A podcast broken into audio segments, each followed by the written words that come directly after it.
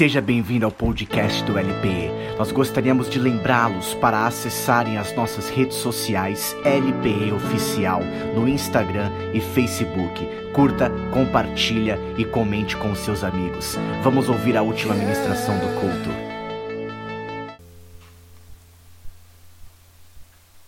Graça e paz, amém? amém? Glória a Deus.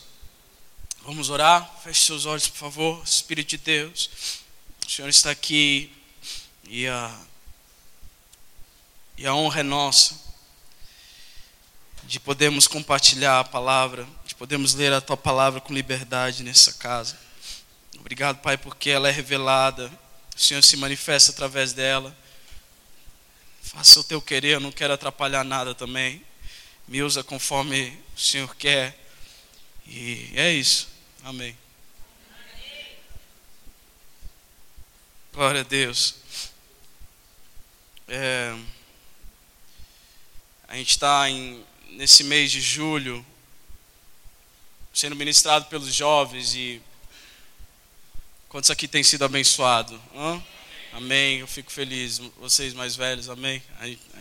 Normalmente a gente olha para cá porque lá só tem jovem. E, e, é incrível que a gente recebe algumas palavras. Eu já estou velho daqui a pouco também, já estou entrando nos meus 30. Mas. Mas. É impressionante que quando a gente acha que já sabe de tudo, o Senhor sempre vem e traz um mais novo para mostrar para a gente que a gente não sabe de nada. Né? A Isabela ela está na Austrália, mas na terça retrasada ela ministrou sobre o espírito de Piton. Quando estavam aqui, amém? E Quantos já ouviram falar sobre isso antes de ter entrado aqui? Eu acho que não. Acho que ninguém ministrou, você nunca ouviu uma ministração sobre isso exatamente. Assim como o Udi ministrou também terça passada, da forma que ministrou, parecia que eu tinha saído de cinco rounds de UFC e fui para casa, eu só queria dormir, deitar e ficar com aquela palavra bem no meu coração guardadinho. E hoje a gente está aqui e, só para avisar, se eu desmaiar é porque eu tomei uma vacina agora, faz uma hora, eu fui obrigado a tomar vacina. E eu não gosto de tomar vacina, irmão. Se eu desmaiar é por causa disso, é culpa da vacina. Tá? A minha esposa estava lendo no carro agora. A gente tomou. Olha, meu braço realmente está mais pesado. Realmente está. Minha esposa perguntou em casa: você tem carteira de vacina? Não, eu acho que já deve ter jogado umas cinco fora para eu não ter que tomar, tomar vacina de novo.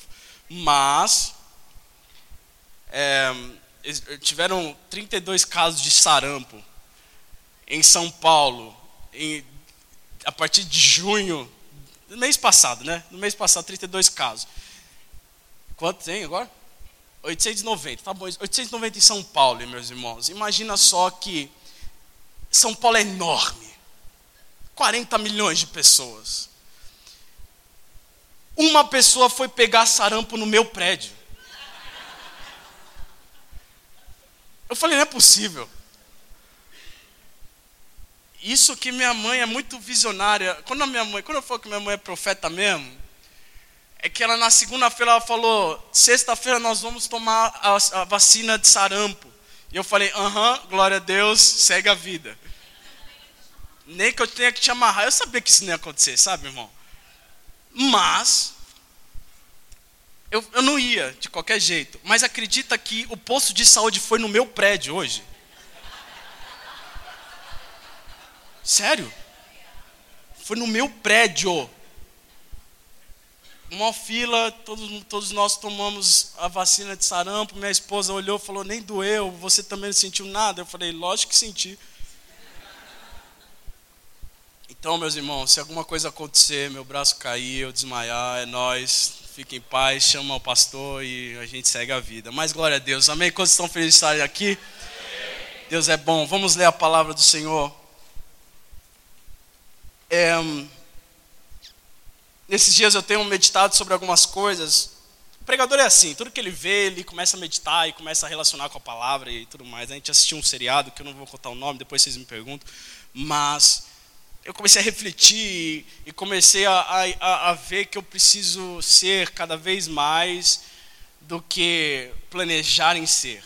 Né? Tem muita coisa na minha vida que precisa ser mudada, transformada. Eu preciso ser de verdade naquela coisa. Gênesis 1, 28. Alguém pode ler para mim, dos meninos aí? Gênesis 1, 28. E depois outro lê em Josué 1, 9. E outro lê 1 Crônicas 28, 20. E outro lê Tiago 1, 22. Deu para entender? Fique em paz, meu irmão, vai dar tudo certo. Alguém pegou Gênesis 1, 28? Gênesis capítulo 1, versículo 28.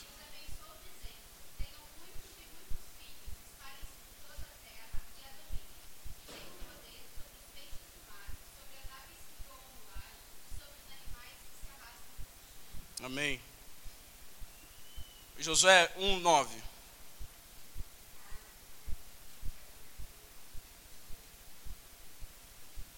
devia ter feito isso antes, mas tudo bem.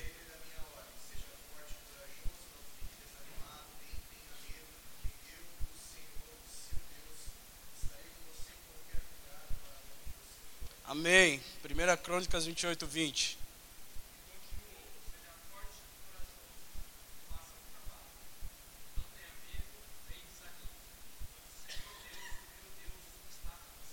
Amém. Tiago 1, 22 é mais difícil.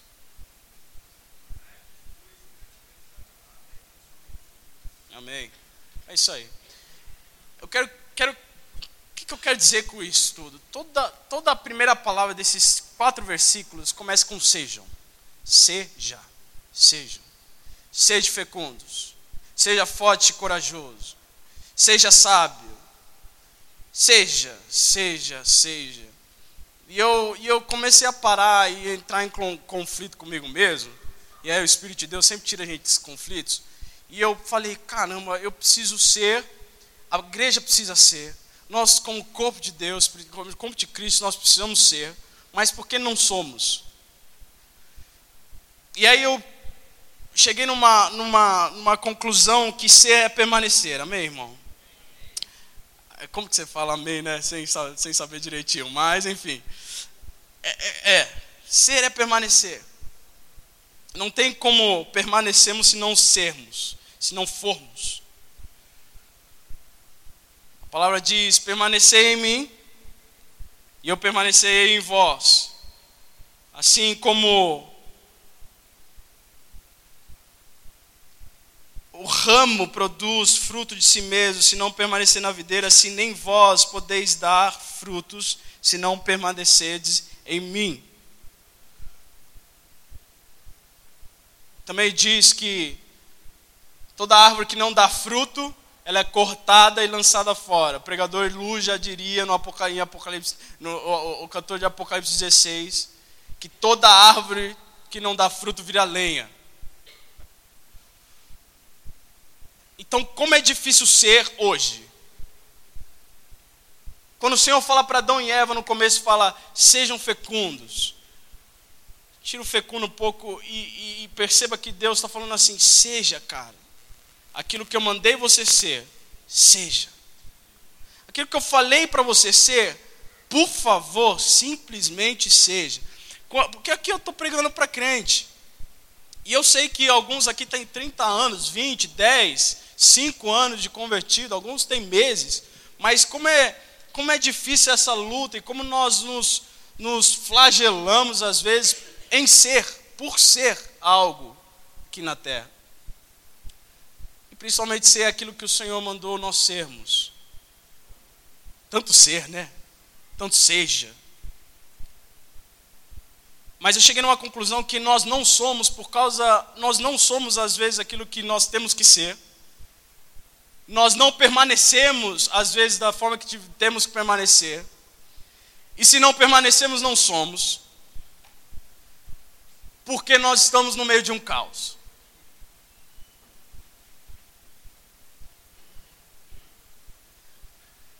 Se liga a TV, irmão. É uma bagunça. Eu tenho amigos jovens hoje, a juventude hoje nem assina mais TV. Você acredita? Para eles, Netflix e YouTube já está firmeza. Porque ninguém aguenta mais ouvir e ver aquilo que está acontecendo na TV. Estudos relatam que o, o, a queda da televisão, do público, é brusca. Ainda tem esporte para salvar, que é, o, que é o futebol de domingo e de quarta-feira à noite. As novelas já não são mais assistidas como antes. A galera prefere, prefere seriado. Porque se você põe na novela, é um caos. Se você põe no Jornal Nacional, eu não sei nem como o William Bonner termina com boa noite, porque não tem como ter uma boa noite. Você vai ver o da Atena, meu irmão? A, a TV, ela sangra. E aí você desliga a TV e você fala: rapaz, como que eu vou ser no meio de tudo isso? Como permanecer no meio de tudo isso? Hoje em dia a gente está numa vibe, eu até falei para os jovens outro dia, para a equipe LP, que mesmo você fazendo a coisa certa, andando nos caminhos do Senhor, vai haver um momento que você vai falar, rapaz, estou malzão. Aí você pergunta para o irmão, cara, você está mal também? Não, não estou. Mas caramba, estou mal pra caramba. Sabe por quê? Porque você é constantemente, você se esbarra constantemente com o impuro. Você pode trocar de canal na TV e querer procurar o futebol, mas de repente tem uma mulher pelada na sua frente e você fala: Ah! Não.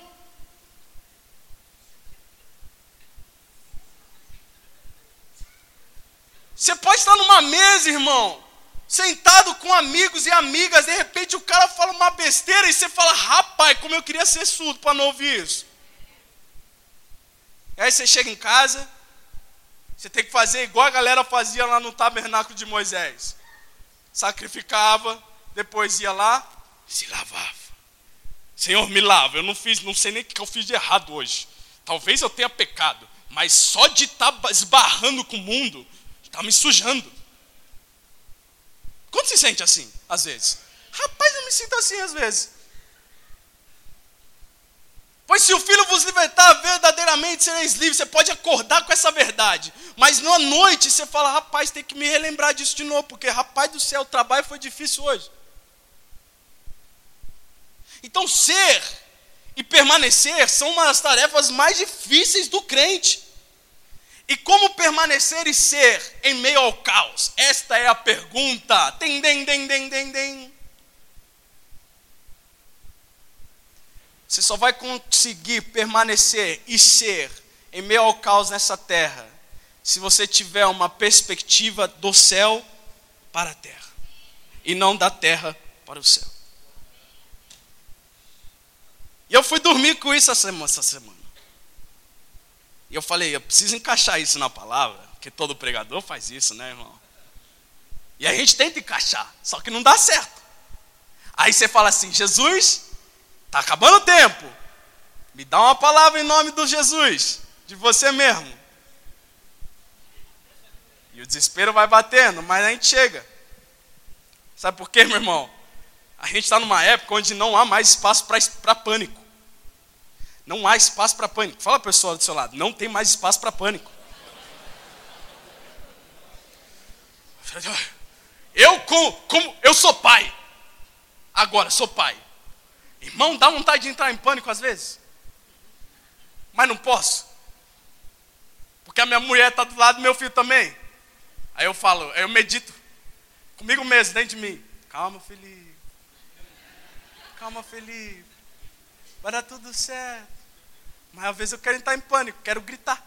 Mas não posso, porque eu tenho que gerar credibilidade na minha família. Quando sente assim, homens? Ah, glória a Deus. Amém? Eu me sinto assim. Quer saber? É legal, eu gosto de, de, de me colocar na pregação também.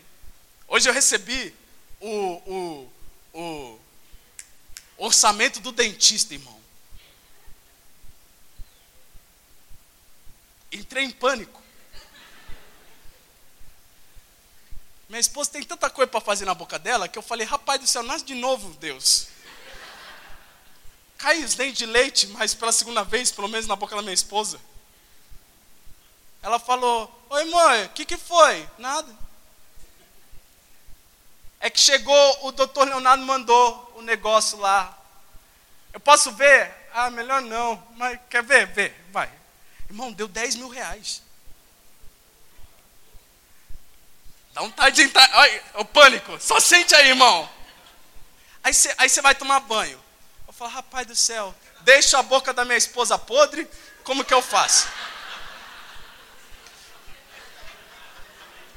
Por que Jesus? Não dá. Não dá. Você, ou você me ajuda, faz um milagre, gera canais e onlays e delays e vai lá, porque não dá. Aí depois eu volto e falo: não, permaneça. Permaneça, seja. Você vai pregar daqui a pouco. O diabo é demais, né? Às vezes o diabo é demais. Justo quando a gente vai pegar, vem coisa ruim. Mas a gente não pode deixar que a nossa vida seja reflexo dos nossos problemas e das más notícias. A sua vida não pode ser reflexo das más notícias do mundo. A minha vida não pode ser reflexo das más notícias diárias que eu tenho. Porque se for, estamos perdidos. Repita comigo. Se for assim, estou perdido. E aí eu li a Bíblia, irmão. Oh, rapaz do céu. Por isso que Jesus, por isso que Deus falou assim para Josué: Ó, oh, faz, um, faz duas coisas três coisas. Seja forte e corajoso. E medita na minha palavra de dia e de noite. Ele sabia que tudo isso aí era, era fichinha. Se ele fizesse isso, o resto era fichinha. Vamos lá em Apocalipse capítulo 4, por favor. Apocalipse capítulo 4. Final, do, final da Bíblia, último livro, capítulo 4.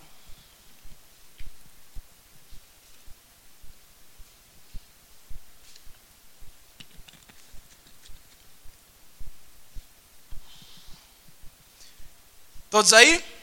Amém. Vamos ler. Capítulo 4, versículo 1. Depois dessas coisas, olhei e eis não somente uma porta aberta no céu, como também a primeira voz que ouvi, como de trombeta ao falar comigo, dizendo: Sobe para aqui e te mostrarei o que deve acontecer depois dessas coisas. E imediatamente me achei em espírito, e eis armado no céu um trono, e no trono alguém sentado. Oh, Jesus. Eis que vi, e armado estava um trono, e no trono estava alguém sentado. Quero que você entenda uma coisa nessa noite o trono está ocupado. Oh Jesus, oh Jesus. Hum. O trono está ocupado. Eu falei, isso aqui é bom, Jesus. E aí, para confirmar, eu ouvi uma frase de um pastor esses dias. Ele disse: O túmulo está vazio, mas o trono não. Oh my God. Oh Jesus.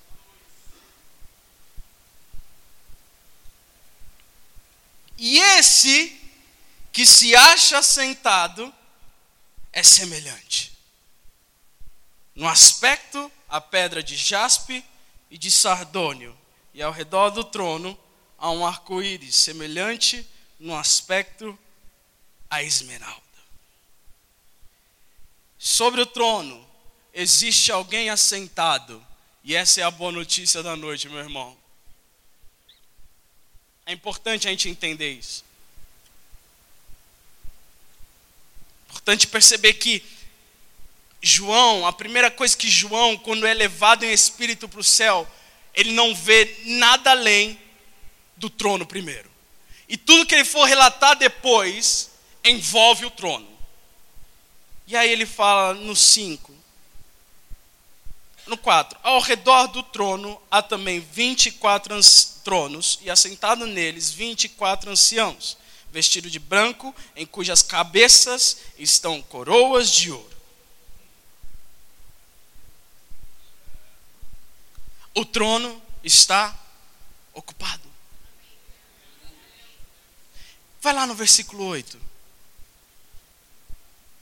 E quatro seres viventes, tendo cada um deles respectivamente seis asas, estão cheios de olhos ao redor e por dentro não tem descanso nem de dia e de noite, proclamando: Santo, Santo, Santo, é o Senhor Deus, o Todo-Poderoso, aquele que é, aquele que é, ou melhor, aquele que era, aquele que é e aquele que há de vir. Oh glória! Como essa visão do trono é um alento para a alma, né, irmão?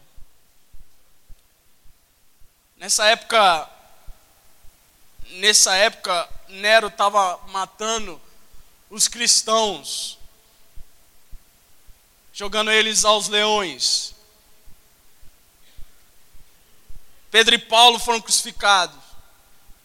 Estava olhando em 1 e 2 Timóteo esses dias, e Timóteo foi assassinado.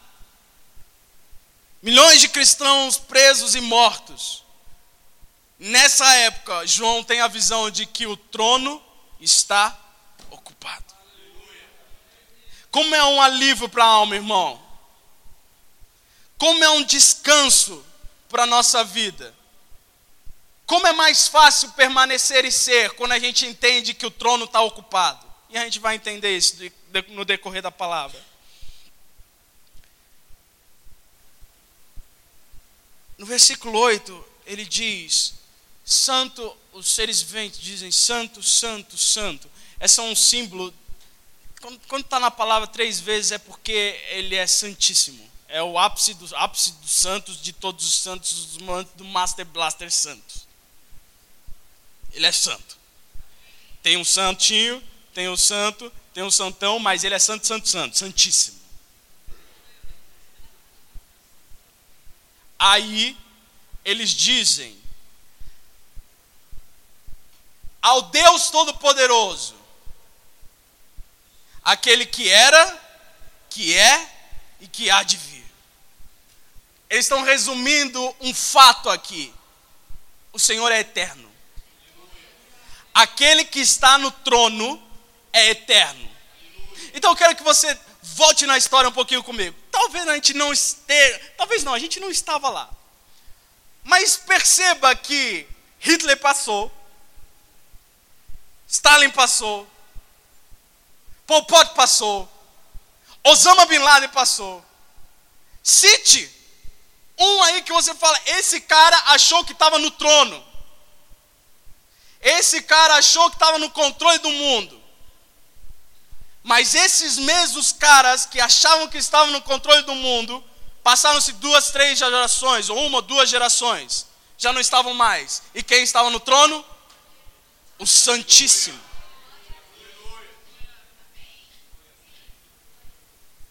Lutas, diversidades, catástrofes.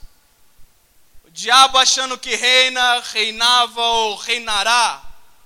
Mas mesmo assim, no trono está o Santíssimo.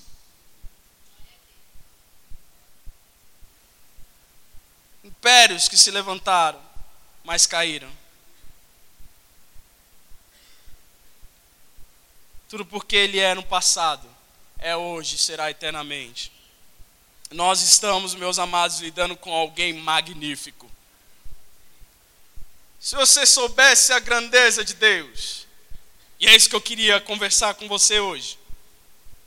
Tamanha grandeza desse Senhor, que excede qualquer entendimento humano.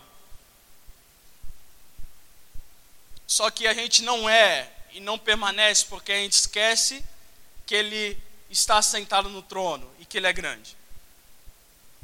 Escutei uma história esses dias que a nossa vida de cristã é igual uma criança que olha para o pai e fala: Pai, que lindo o avião que está lá no céu voando. Ele é tão pequenininho. E o pai fala: Não, não, não, filho, o avião é grande, o papai vai te levar um dia para ver. Não, pai, é pequeno. Está lá, lá, voando, pequeno. Certo dia eles foram viajar e o pai mostrou da janela tamanho do avião. E o filho falou: Rapaz, papai, não é que quando eu chego perto ele se torna grande?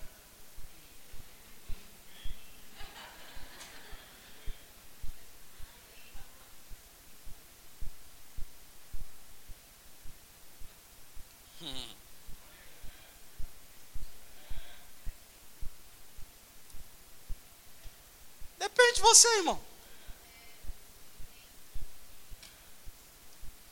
A galera tá vendo Deus como um Deus pequeno porque está longe. Versículo 1 desse mesmo capítulo diz: Eis que ouvi uma voz como de trombeta que disse: Suba. Oh, God. Exatamente isso que vai acontecer quando eu for. Eu vou ouvir uma trombeta, irmão, e ó, fui. Mas João já tá, estava já já experimentando um pouquinho o que ia acontecer. Eis que eu vi uma, uma voz como de trombeta e, de, e disse: Suba aqui. E no que João sobe, ele fica maravilhado com a grandeza de Deus. Tanto é que ele vai usar semelhante no versículo 5, acho. É, 5 ao 6. Ele vai, vai usar semelhante umas 300 vezes. Sabe por quê? porque ele não consegue descrever.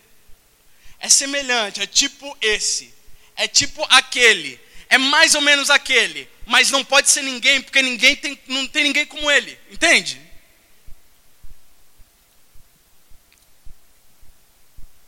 E João vai descrever também que ele parece como pedras preciosas. Acho que é jaspe e sardônio? Não.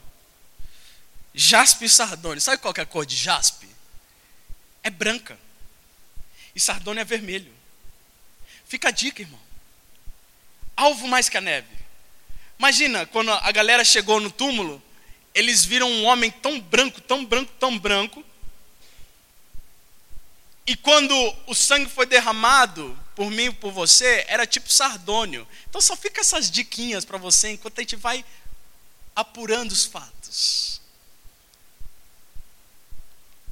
E aí o meu Senhor diz para João, ou João fala para a gente, adiante do trono, um como que mar, de vidro semelhante ao cristal. É aí que, é, é aí que a gente vai parar hoje. Adiante do trono, um mar. Amém? Fala para o seu irmão, adiante do trono, um mar. O, o mar representa tudo que se opõe a Deus. Amém? Estão comigo? O mar representa tudo que se opõe a Deus, tudo aquilo que tenta destruir a obra de Deus, simboliza o mar aqui. A besta, a grande besta em Apocalipse, vai sair da onde? Do mar. O que impediu o povo do Egito sair para o deserto foi o que impediu de Pedro andar verdadeiramente em fé foi. Irmão, estou mó empolgado. O que fez os discípulos ficarem malucos enquanto o Senhor dormia foi o aí. Tudo aquilo que se opõe ao Senhor representa o mar aqui. E João está falando que o mar aqui, diante do trono, é cristal claro.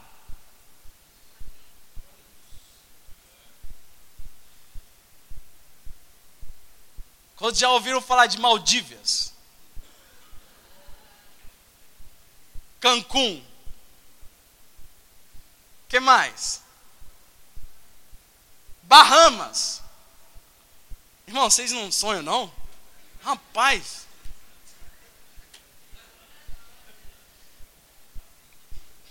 Eu às vezes sigo umas coisas só para sonhar. Me leva, Jesus. Mas outro dia eu estava lá no meu Instagram e a minha, uma amiga minha de colégio, lá atrás, ela ela ela estava na lua de mel nas Maldívias. ô irmão, como eu queria também estar nas Maldivas. E ela gravando assim, bem parado, do nada assim, parado, bem no cristal, irmão, dava para ver o peixe, golfinho, sei lá o que estava lá.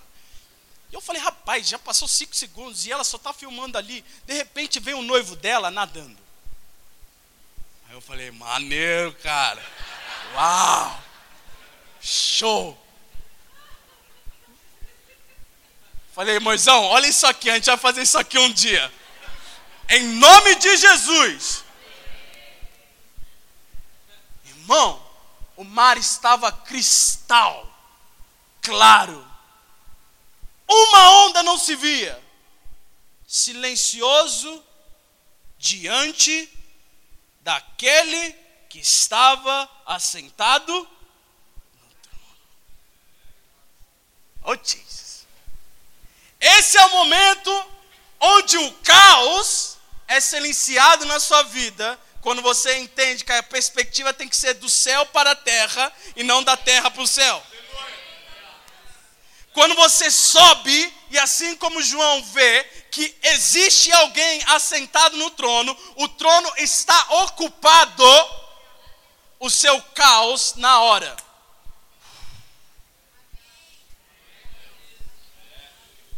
Irmão, é uma Maldívia eterna, mesmo tudo bagunçado.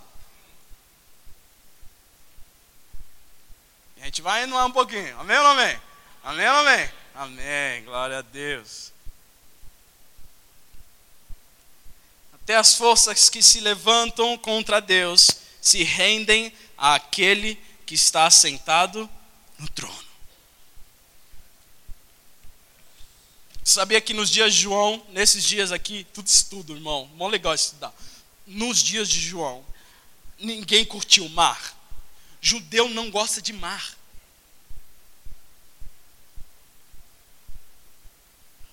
Fala para você, irmão, da hora.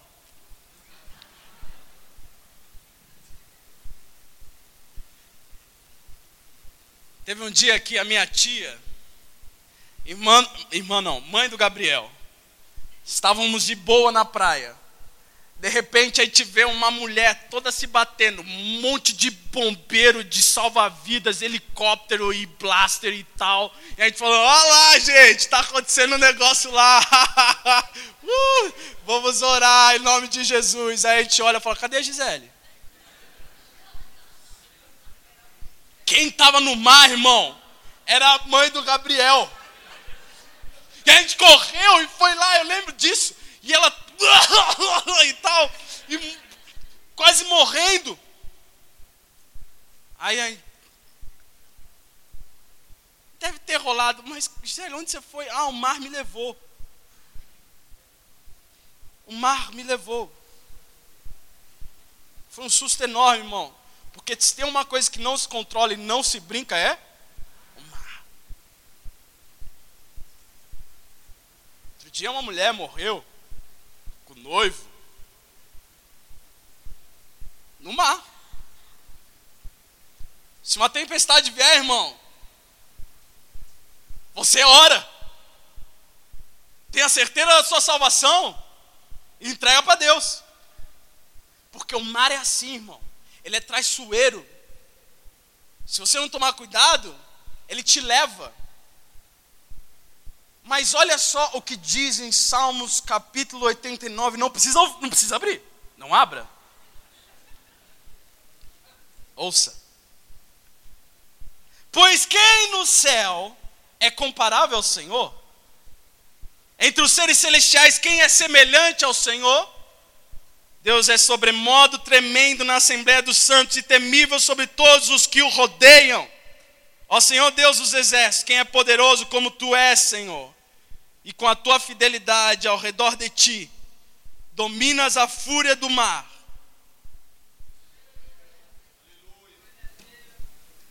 Dominas a fúria do mar. E quando as suas ondas se levantam, elas se amainam. Ou seja, elas se acalmam.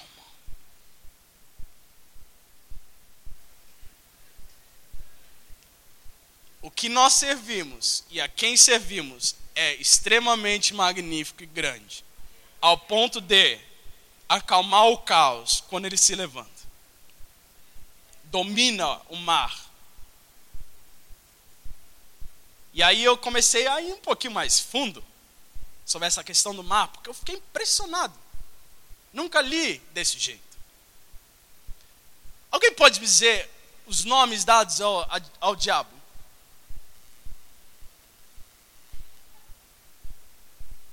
Não esses mais modernos, tipo. Qual que é, Matheus? Carça curta. Outro dia, ah, o carça curta tá querendo me tentar. Quem é carça curta, Matheus? É o diabo. Ah, não sabia.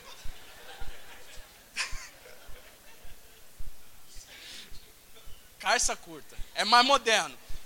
Mas, Ude, um. Vamos lá. Não, Ude, me ajuda. Esse é o moderno.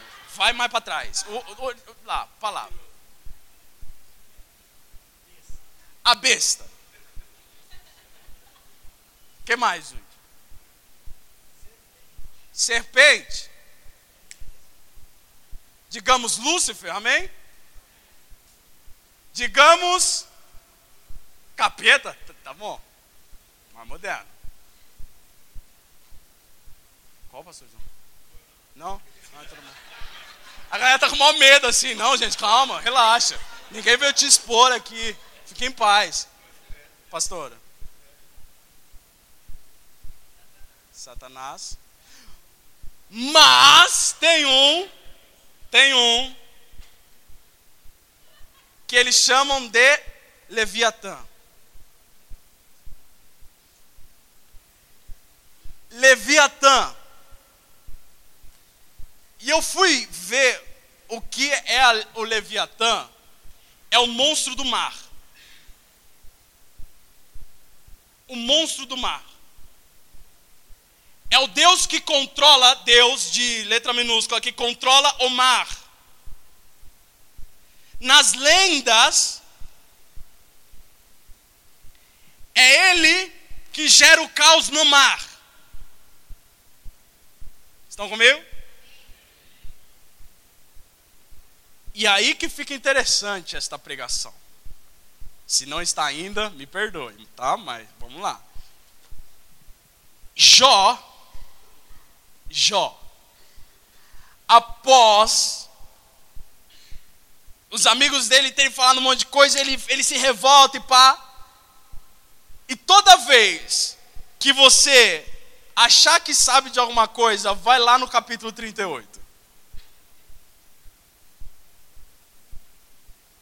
Que diz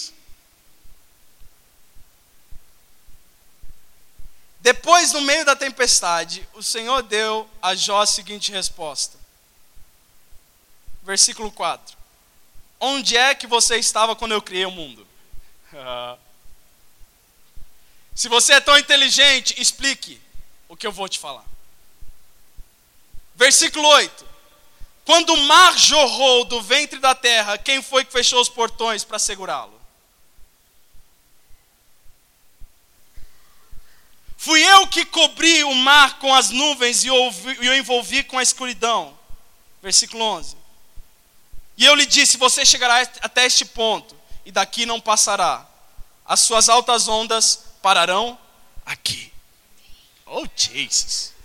Oh, Jesus. Oh, Jesus. Versículo 12.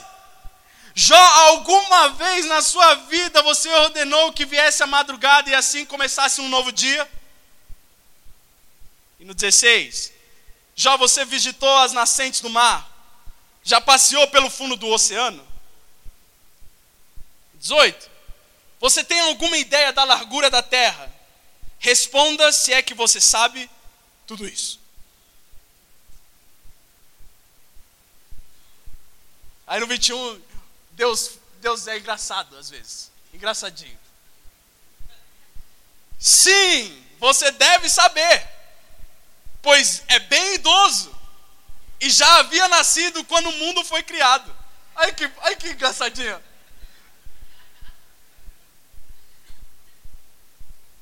E a gente vai lá para o 34. Será que a sua voz pode chegar até as nuvens e mandar que caia tanta chuva que você fique coberto por um dilúvio? Será que é você quem dá de comer às leoas e mata a fome dos leãozinhos? Será que um touro selvagem vai querer trabalhar para você? Isso é Bíblia, irmão, de verdade. Será que ele vai passar a noite no seu curral de boa? É você que ensina o gavião a voar? E aí no versículo, no capítulo 40, versículo 6 diz: Então do meio da tempestade Deus respondeu a Jó assim: Será que a sua força pode ser comparada à minha? Será que você pode trovejar com voz tão forte como eu? Se você pode, então vista-se de glória e grandeza e enfeite-se com majestade e esplendor. Olhe para todos os orgulhosos, faça explodir a sua raiva contra eles e humilhe-os. Sim, olhe para, os, para eles e humilhe-os, esmague os perversos no lugar onde estão, sepulte-os todo todos na terra, amarre-os na prisão dos mortos. Se você fizer isso, eu serei o primeiro a louvá-lo.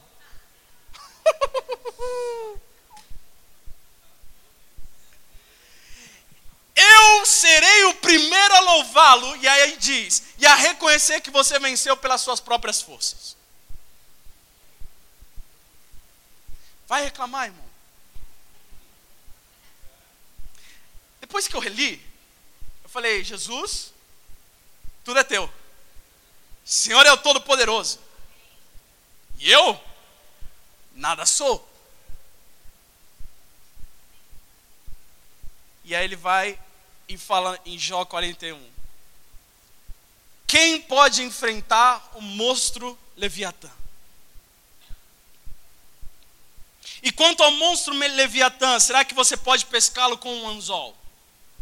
Irmão do céu, irmão, irmão, quem gosta de pescar aqui? Levanta a mão. Quatro, glória a Deus. Ainda bem que vocês não são chamados pescadores naquela época, não é mesmo? O que, vocês gostam de pescar?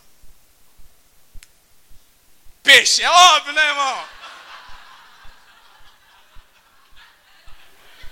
Oh, glória! Oh, glória! Ajuda o pregador! Você gosta de pescar? Peixe? Que bom!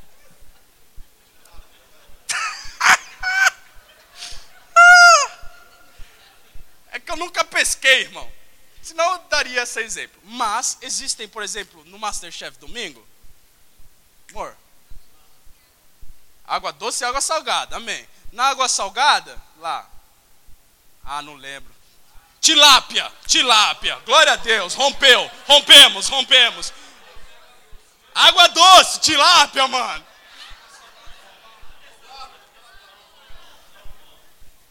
Vamos lá na tilápia. Irmão, você vai lá, pesca tilápia. Você senta de boa, joga o seu anzolzinho, vai lá.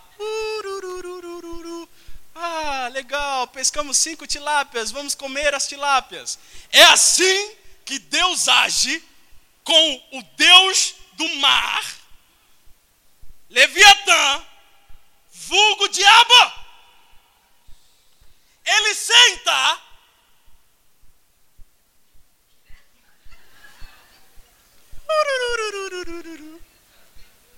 E tumba!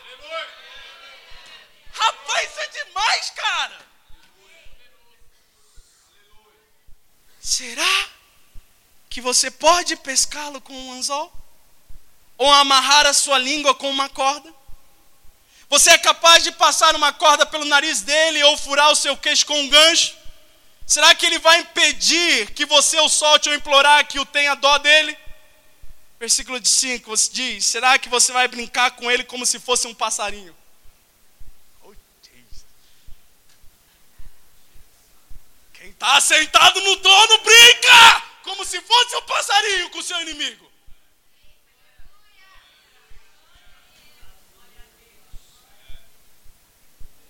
Versículo 8: Tente encostar a mão nele, e será uma vez só, pois você nunca mais vai esquecer essa luta. Se você for sozinho, Jó, e encostar nele, você nunca mais vai esquecer, porque é bem provável que você vai perder a mão. Mas com ele não. Ele diz: só de olhar para o monstro Leviatã, as pessoas perdem toda a coragem e desanimam de medo. Quem pode enfrentá-lo sem sair ferido? Ninguém no mundo inteiro.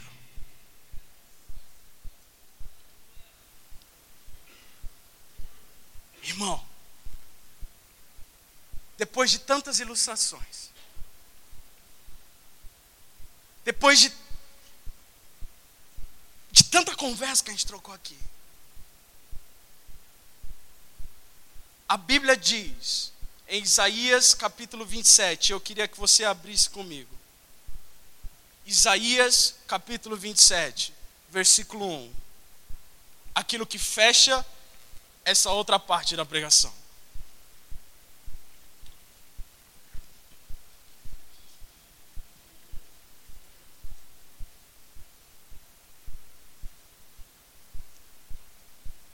Amém?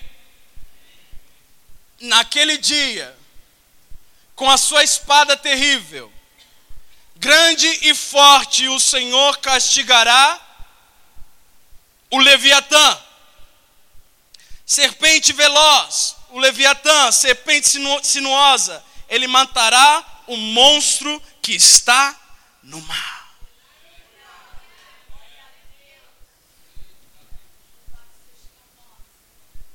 Está com problema, irmão? Está no caos, irmão? O mar está tá volupeando.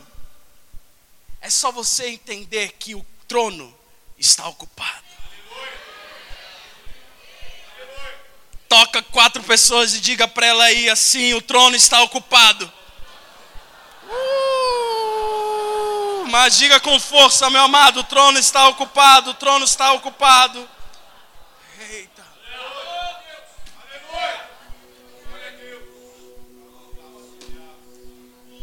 O trono está ocupado. Assentado no trono, os teus filhos te adoram. Aleluia! Ao rei que está assentado num trono, os teus filhos te adoram.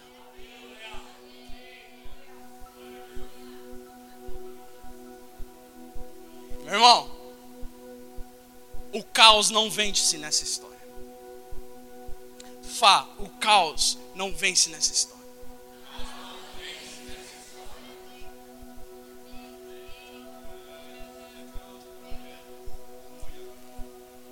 Porque enquanto João viu tudo que estava acontecendo, de repente ele viu o mar, cristal, calmo. Porque aquele que estava sentado no trono fez isso. Ele fez isso. Não é você que faz.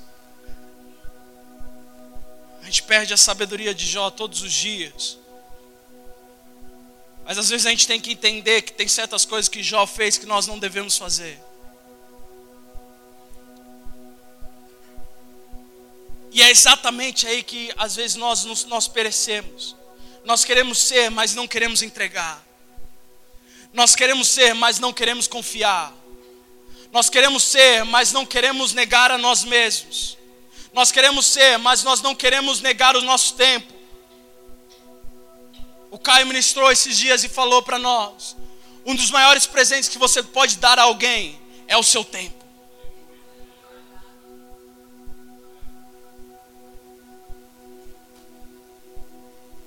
Às vezes a gente quer fazer na nossa força, mas entenda que você não é nada perante ao Rei dos Reis que está sentado no trono. O trono já está ocupado. Não tente tirar o Senhor de lá e achar que você é o Todo-Poderoso, irmão.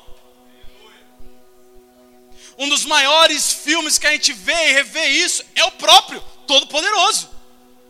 Quem assistiu? Deus fala: já que você está reclamando tanto, faz o meu trabalho. Já que você acha que consegue controlar o universo, o mundo, faça você o meu trabalho. Todos nós sabemos como a história termina, irmão. é implorando: Senhor, toma o teu lugar de novo, toma o teu lugar de glória novamente na minha casa, no meu trabalho, nas minhas finanças, naquilo que eu não vejo, naquilo que eu vejo, naquilo que eu me preocupo, naquilo que eu tenho medo. Irmão, sai do trono. Por favor, eu te peço nessa noite, sai do trono. Porque a palavra diz aqui tenta encostar naquele que chamamos de Leviatã, e você nunca vai esquecer da guerra, porque você vai sair dela derrotado. Mas quando você ouve a voz do Senhor, sobe, vê Ele de perto e vê quão glorioso, quão majestoso, quão magnífico e maravilhoso o Senhor é, você percebe que o trono está ocupado. O trono está ocupado.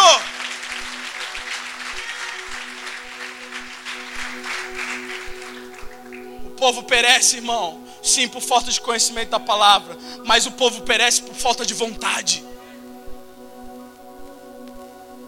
Eu vejo isso. A gente tem jovens privilegiados, nós temos adultos privilegiados, nós temos idosos privilegiados aqui. Nós temos adultos, jovens, crianças, adolescentes, abençoados nessa casa, irmão, que amam a palavra de Deus. Nós tivemos cinco teens que estavam nos sete dias do Getsemane aqui, irmão. Sete dias ouvindo sua palavra, sentando, levantando e indo embora não teve entretenimento, não teve louvorzinho para ficar legal, não teve nada para dançar, não teve nada para brincar, não teve teatro, não teve nada, não teve brincadeira, não teve comida depois. Mas eles sentaram e falaram: Eu preciso ouvir a palavra de Deus.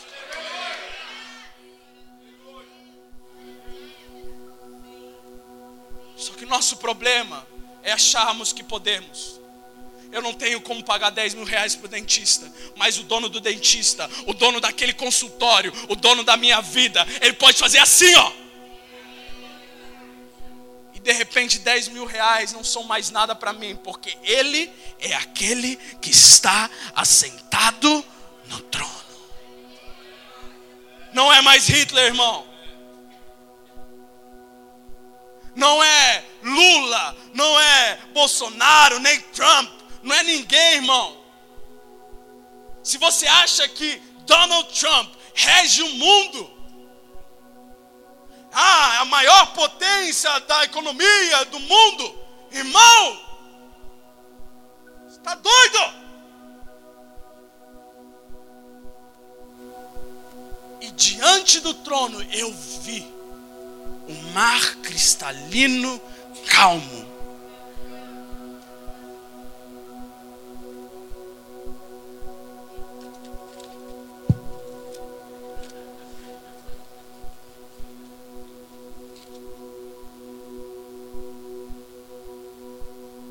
meio do trono e à volta do trono, quatro seres viventes, cheios de olhos, por diante e de trás, cantando: Santo, Santo, Santo, é o Senhor Deus Todo-Poderoso, aquele que era, que é e que há de vir.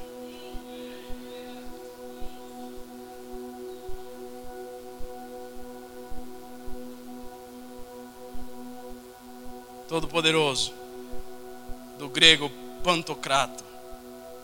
Pantocrato, aquele que tem a mão sobre tudo. Eu não sei você, meu irmão, mas dia a dia, dia após dia, eu preciso de mais fé. Dia após dia, eu preciso de mais convicção. Dia após dia, eu preciso de mais certeza de que o Todo-Poderoso, aquele que tem a mão sobre tudo, irmão, é, é exatamente isso aqui, ó. Ele controla tudo. Controla tudo, ele só está testando a sua fé, irmão. É difícil para eu pegar isso aqui hoje, irmão.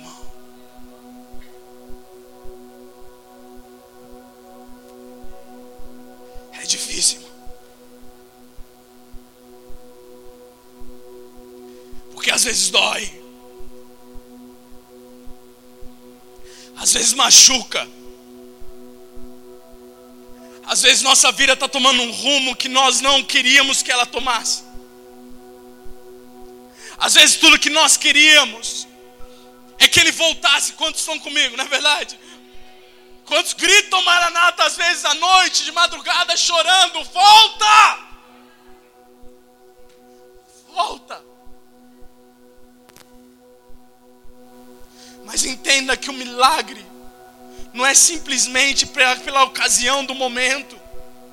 Quantas pessoas foram curadas na Bíblia, mas elas morreram, irmão. Elas morreram mesmo assim. O milagre é para que a glória de Deus seja manifestada aqui e ecoe no futuro. Se você vê que Lázaro aqui na Bíblia, ressurre, re, re, re, Jesus ressuscitou Lázaro dentre os mortos, ainda está hoje isso ecoando nos nossos ouvidos, porque foi um milagre que era por causa da revelação da glória de Deus no futuro. Lázaro morreu mesmo assim, irmão. Ressuscitou e morreu. Foi o único cara que morreu duas vezes aqui, velho. Lázaro lá em cima vai falar: É, morri duas vezes.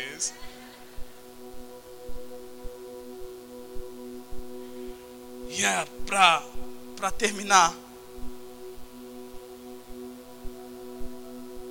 João faz questão no final, Apocalipse capítulo 21. Vamos lá, rapidinho.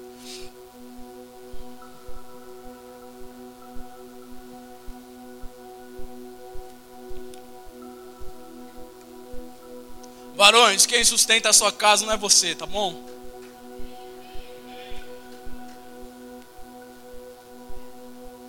Requiarate é borre. Vrede abaste que olorotoia. Quem traz pão na sua casa não é você. O trono está ocupado. O trono da tua casa está ocupado. Eu queria orar por você. Levanta sua mão se o seu coração está angustiado. Eu sei que é muito difícil isso, talvez sua esposa esteja do lado, mas ela precisa ver que você é um homem de Deus. Levanta sua mão, varão. Aleluia, aleluia. Glória a Deus. Você pode se colocar de pé, amém? Vamos fazer isso? Oh, o Espírito de Deus está aqui, irmão. O Espírito de Deus está aqui. Em nome de Jesus. Eu profetizo sobre a vida de vocês a revelação do céu e não da terra.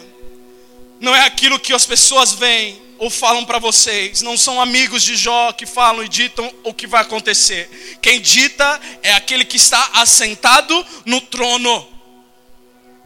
Que a paz que excede todo entendimento esteja no seu coração, em nome de Jesus. Eu profetizo isso agora, em nome de Jesus. Que o descanso que você não teve há muito tempo, que a paz que você não tem há muito tempo, que o controle que você não tem e não vai ter ainda, esteja certo na sua vida porque o controle está na mão daquele que está assentado no trono. Nós declaramos a sorte, toda a sorte de bênção sobre a vida de vocês, meus irmãos, em nome de Jesus, em nome de Jesus, em nome de Jesus, em nome de Jesus. Amém.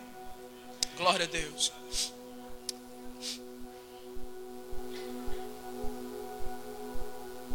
Quantos estão em Apocalipse 21? E vi no céu e na terra.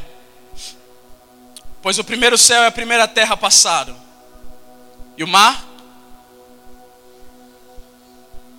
já não existe.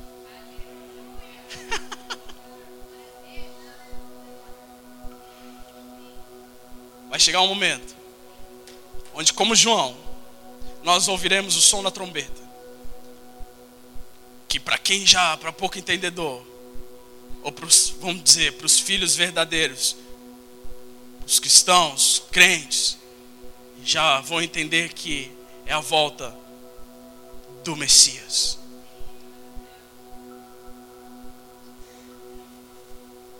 E quando a gente estiver lá, o mar já não existe mais, irmão. Você não entendeu? O mar já não existe mais.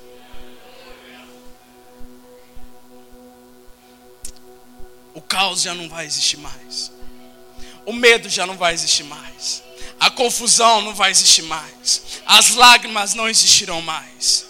Tudo aquilo que nos tira a paz, a alegria, o regozijo, o júbilo, já não vai existir mais. Porque assentado no trono já existe alguém. E esse nome é do Deus Todo-Poderoso, o Yahvé, o nome impronunciável. Ele está sentado no trono, diante do caos. Eu não sei te explicar, irmão. E eu peço que o Espírito tenha falado com você e continue falando com você esses dias. De qualquer caos que você enfrentar na sua vida, no seu dia a dia, você lembre que o trono está ocupado. Diante do caos, olhe do lugar que João olhou, sabe? Veja de lá. E você vai ver que a vida fica muito mais fácil. Se coloque de pé em nome de